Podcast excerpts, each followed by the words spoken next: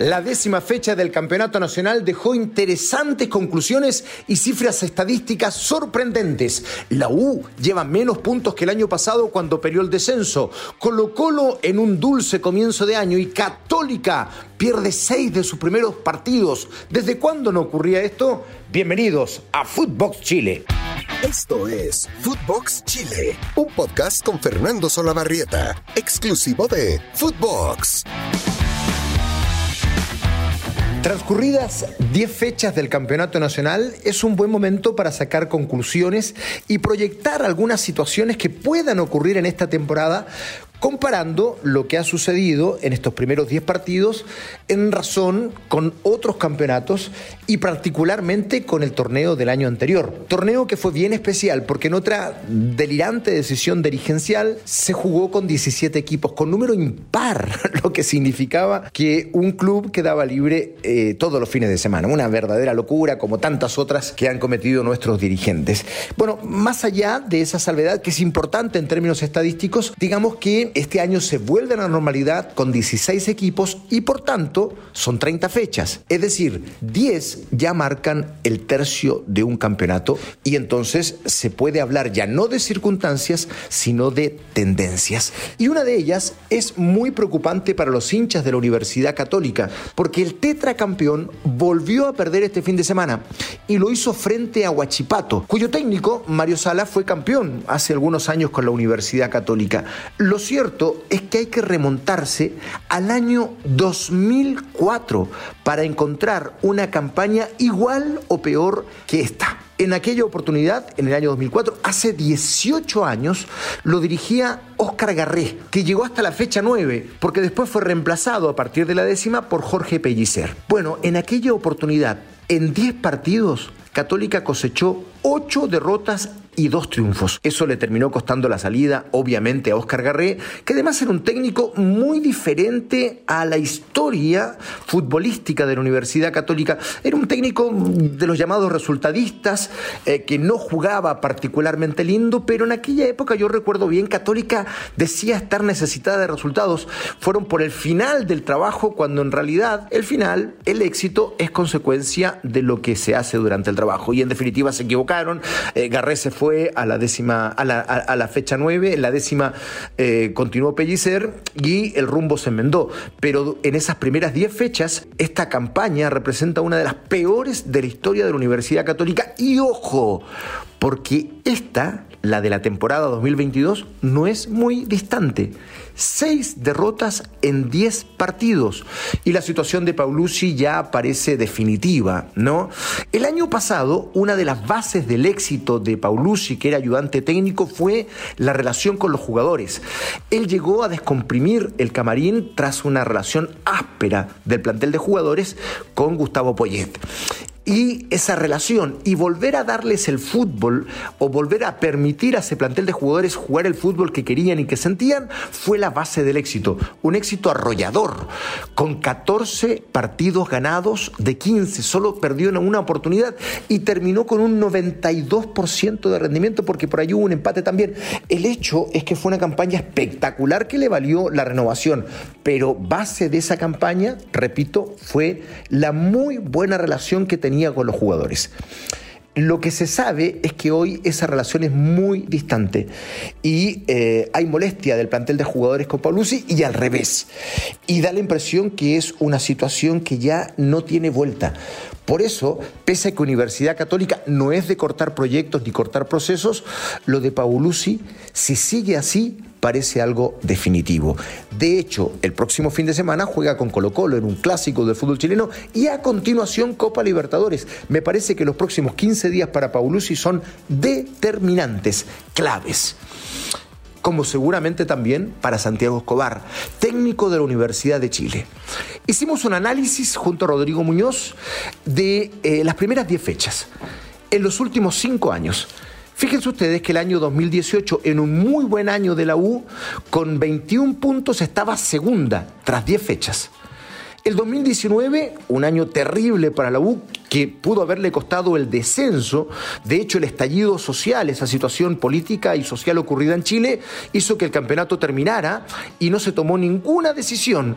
Y, se hizo subir a dos equipos de primera vez, en segunda instancia. Primero habían dicho que no. Y entonces no se tocó a ningún club que había descendido, entre ellos la U. Bueno, lo cierto es que el año siguiente, el año 2020, tras 10 fechas, la U tenía 19 puntos y estaba cuarta. Fue un año donde también sufrió porque ese año tenía que luchar contra el promedio, por lo que ya habíamos contado. El año pasado, 2021, tenía eh, más puntos que los que hoy día tiene la U. Y ojo con este dato, porque estaba en la duodécima posición, una más allá de la de este año, pero tenía 12 puntos a diferencia de la U este año que tiene 11. La salvedad es que el año pasado, por esto que le contábamos, que era un torneo con número impar, la U había jugado solo nueve partidos, porque en la primera fecha había quedado libre. Y entonces cosechaba una eh, campaña con tres victorias, tres empates y tres derrotas. Este año, 2022, la U tiene 11 puntos, está undécima y cosecha tres victorias, dos empates y cinco derrotas. En la temporada anterior terminó con 13 derrotas. Si uno hace una proyección, considera que estas primeras 10 fechas son muy peligrosas para la Universidad de Chile. Y la verdad es que Santiago Escobar no le encuentra la vuelta. Este fin de semana empataron con Palestina 0 a 0. Un primer tiempo interesante, eh, un segundo tiempo para el olvido. Mejor un poco la U la segunda fracción, mejor Palestino en la primera, pero dos equipos discretos que eh, confirmaron en este partido por qué están tan abajo en la tabla de posiciones.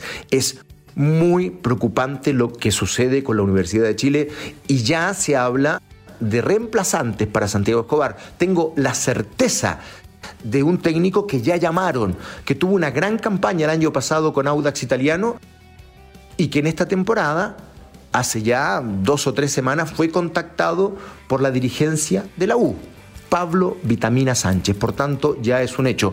Están buscando relevos para Santiago Escobar, que está ultra cuestionado y que da la impresión no va a seguir. La otra cara de la medalla es Colo Colo que ganó bien a Cobresal, un equipo interesante que estaba metido arriba en la tabla de posiciones, eh, tuvo que sufrir la expulsión de Gabriel Costa, después equiparada también con la expulsión de Villalba en Cobresal, pero durante varios minutos tuvo que jugar con un hombre menos y aún así terminó ganando por 2 a 1. Javier el envío, viene de zurda, se queda Requena, el cabezazo abajo, gol.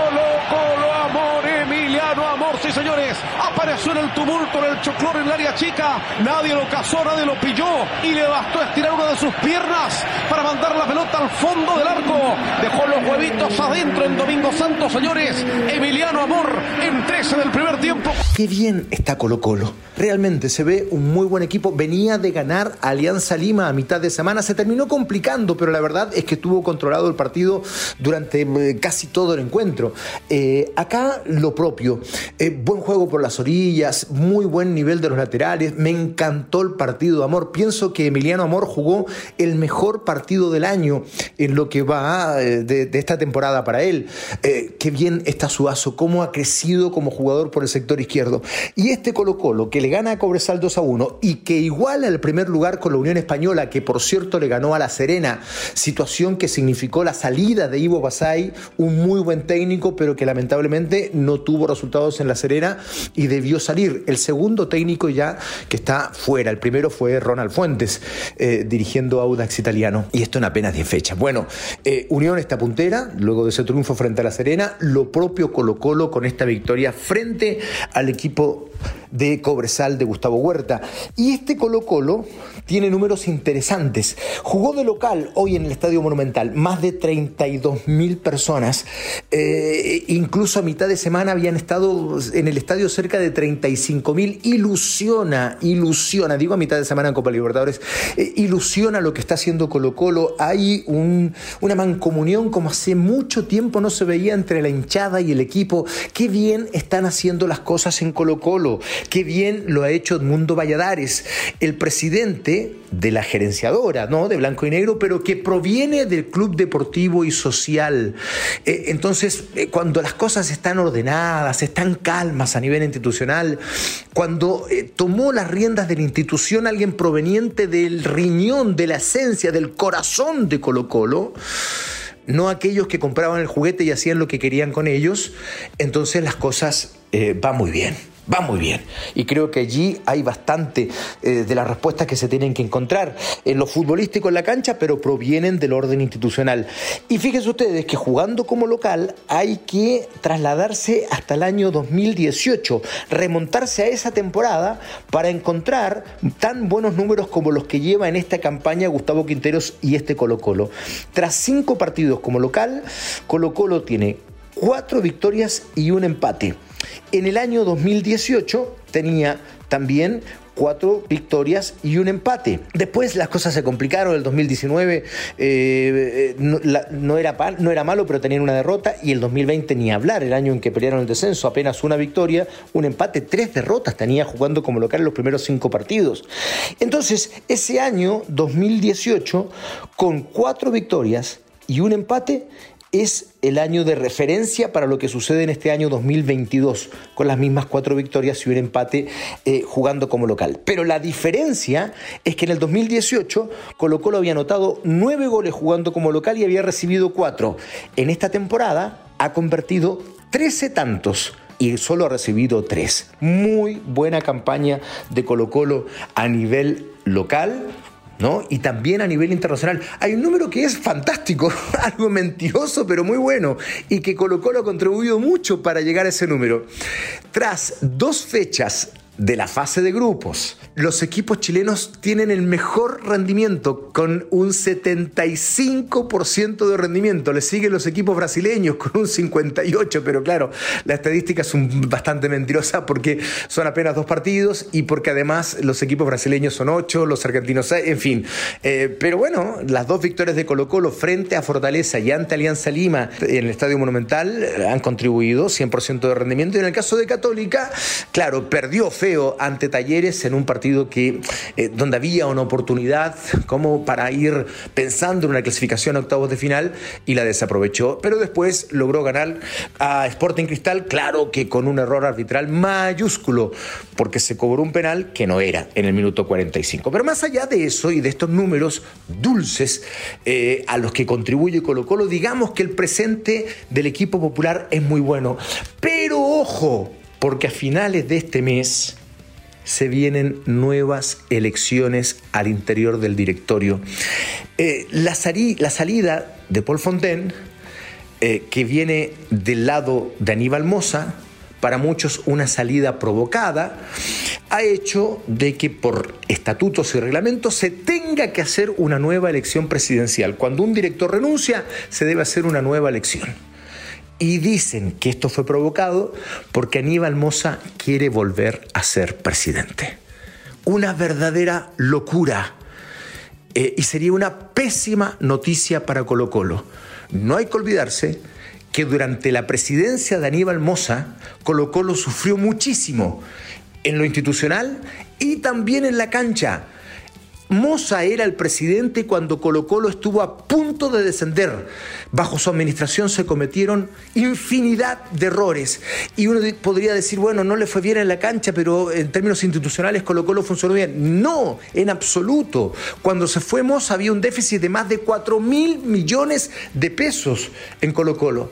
Por tanto, todo este presente dulce podría cambiar si en la elección del nuevo presidente que se va a realizar sobre finales de abril, otra vez entra alguien proveniente de la sociedad anónima y sacan a Valladares y su equipo que realmente le han dado a Colo Colo una nueva luz y lo han hecho reencontrarse con la historia, si no es más que eso, ¿no? Historia, para ir terminando, de la que está muy lejana la U.